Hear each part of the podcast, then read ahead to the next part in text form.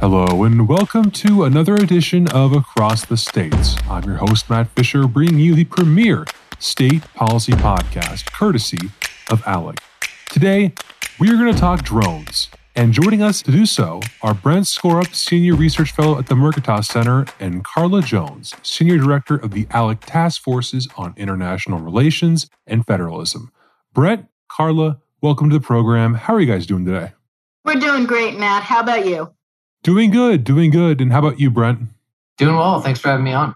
Awesome. So today we're going to talk about drones, and I'm looking forward to this discussion. Now, to kick things off, we often hear about drones. The first thing that comes to mind are drone strikes in Yemen, the ongoing debate over privacy, but there's more to that than just the federal level. Now, many drone advocates say that aviation and airspace is exclusively under federal authority.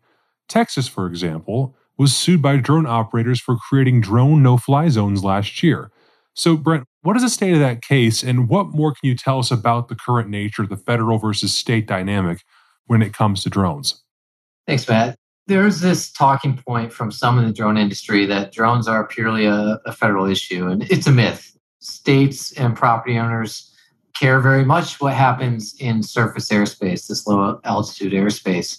And in the case you mentioned, NPPA versus McCraw. This was a case.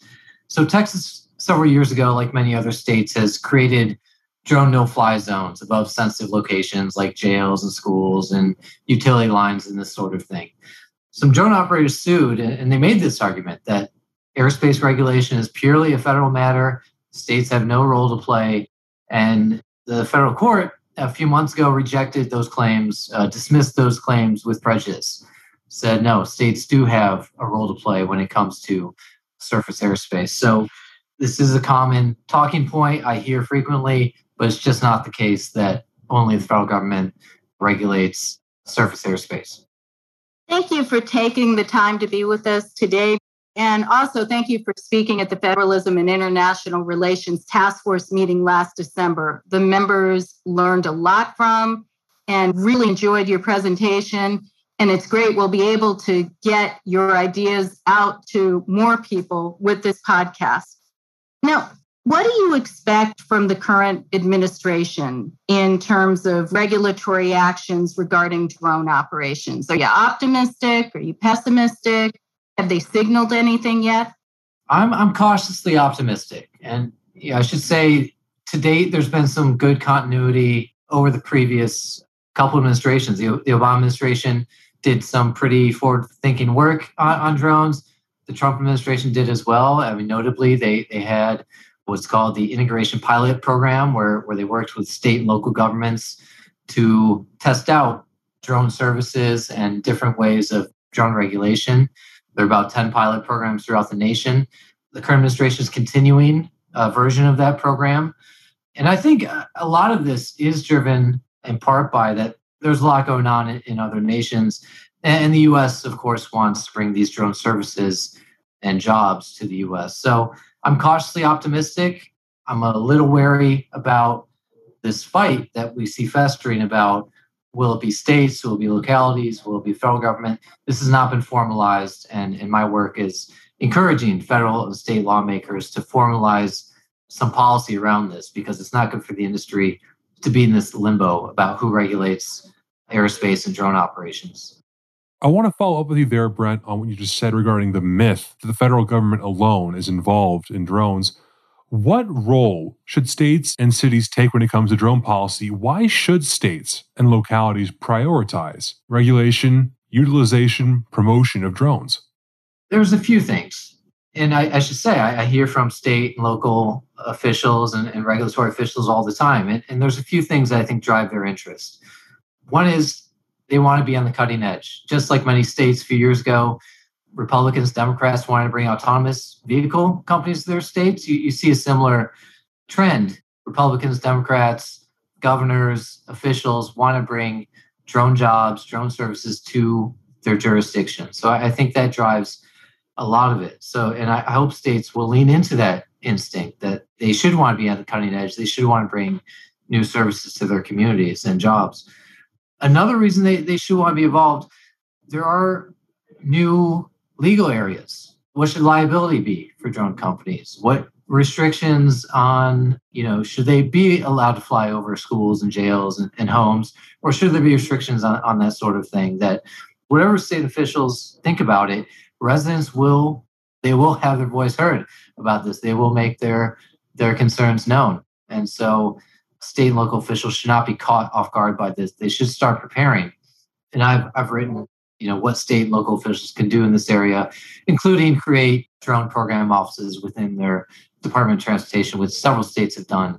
But there are other things as well to start preparing.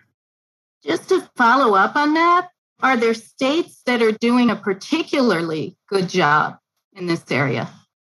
I've released a drone readiness scorecard for the past two years, and we rank states based on their readiness for commercial drone services. In particular, we, we look at ways, you know, it's it's my fear that trespass nuisance and takings lawsuits will, will be a hindrance to the industry. And so we look at ways, uh, one way to avoid trespass nuisance and takings lawsuits is to keep drone flights above public rights of way and, and above public roads.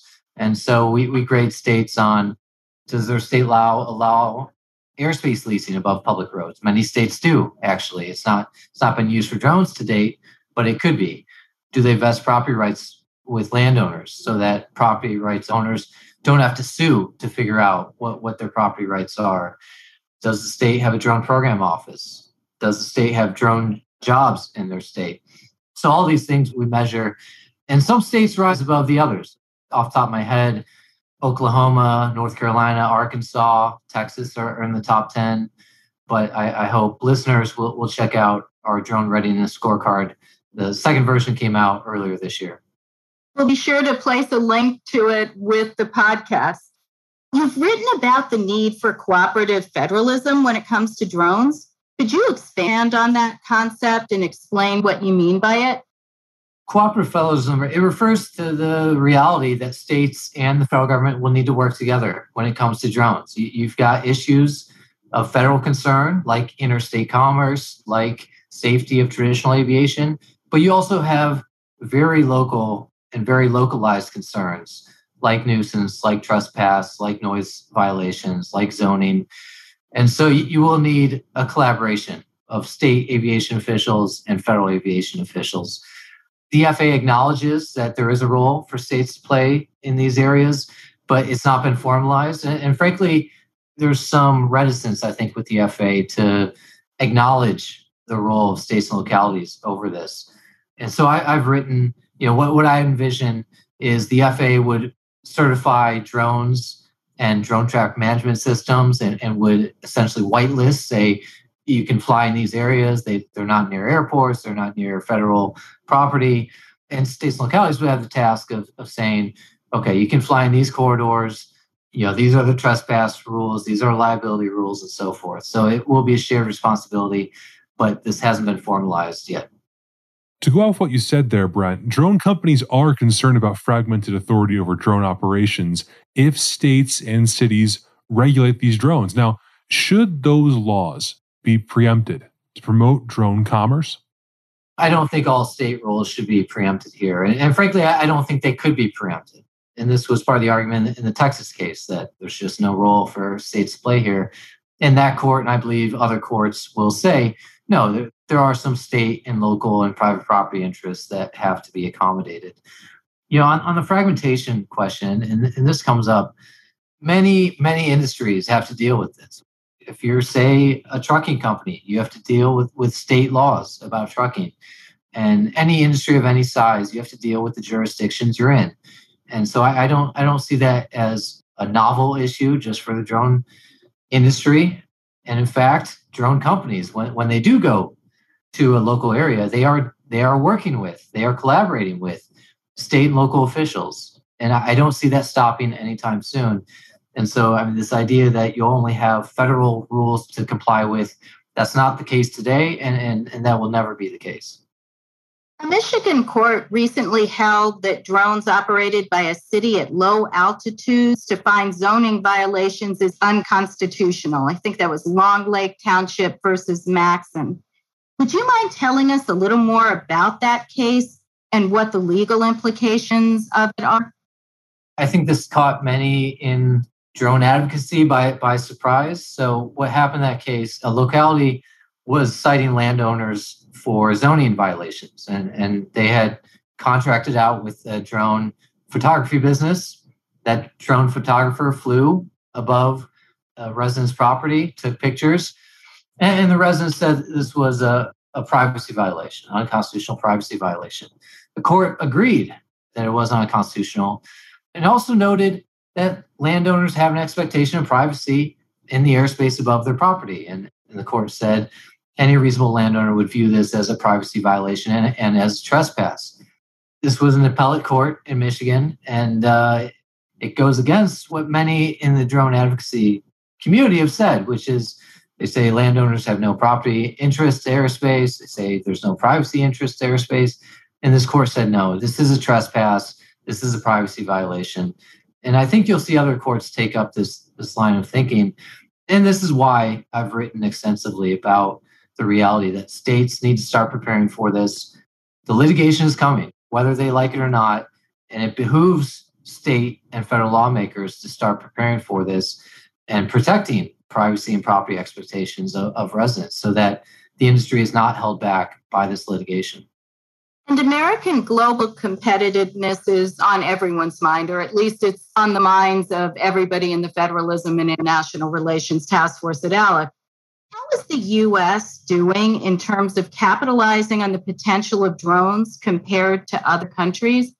Are we competitive? On the whole, I would say the US is competitive. It's always hard with these international measurements. I will say other countries have allowed more advanced and more frequent operations than in the US. There's an American company, Zipline, for instance, they've, they've made over 100,000 deliveries in Rwanda and Ghana doing deliveries. The Chinese market, obviously, is a large one. They have a very large tech sector, a very large drone sector. It's not easy to figure out what's going on in China, but we do know they have a very large drone industry and they manufacture a lot of the drones that are used nationwide. That said, the US does have some things going for it. We have, of course, a large tech industry ourselves. We have federal and state lawmakers who are forward thinking about these things that want to stimulate the industry, particularly as foreign companies ramp up. And this is actually a new area of research for me. We're going to compare US versus China policies and industrial policy. But I, I do think the US stacks up well compared to other nations and federal and state lawmakers are, are pretty forward thinking. But we shouldn't take it for granted. As I said, there, there's a lot going on in other nations. We don't allow the complex drone operations that a lot of nations do. Some of that's just pragmatically. The US has thousands of small airports that it's just far more than any other nation has. And just pragmatically, the US has to be a little more cautious. But um, I'm optimistic, especially if we get some of these legal issues figured out, particularly the, the federalism issues, which this debate is starting to ramp up. But uh, states are very curious about this. I get calls and emails frequently about this. States do want to lead, and I'm, I'm encouraged by that and glad that there is a lot of interest at state and local level about how do we bring this industry to our jurisdiction? How do we prevent punishing litigation for the industry? And, and I think there are ways of doing that.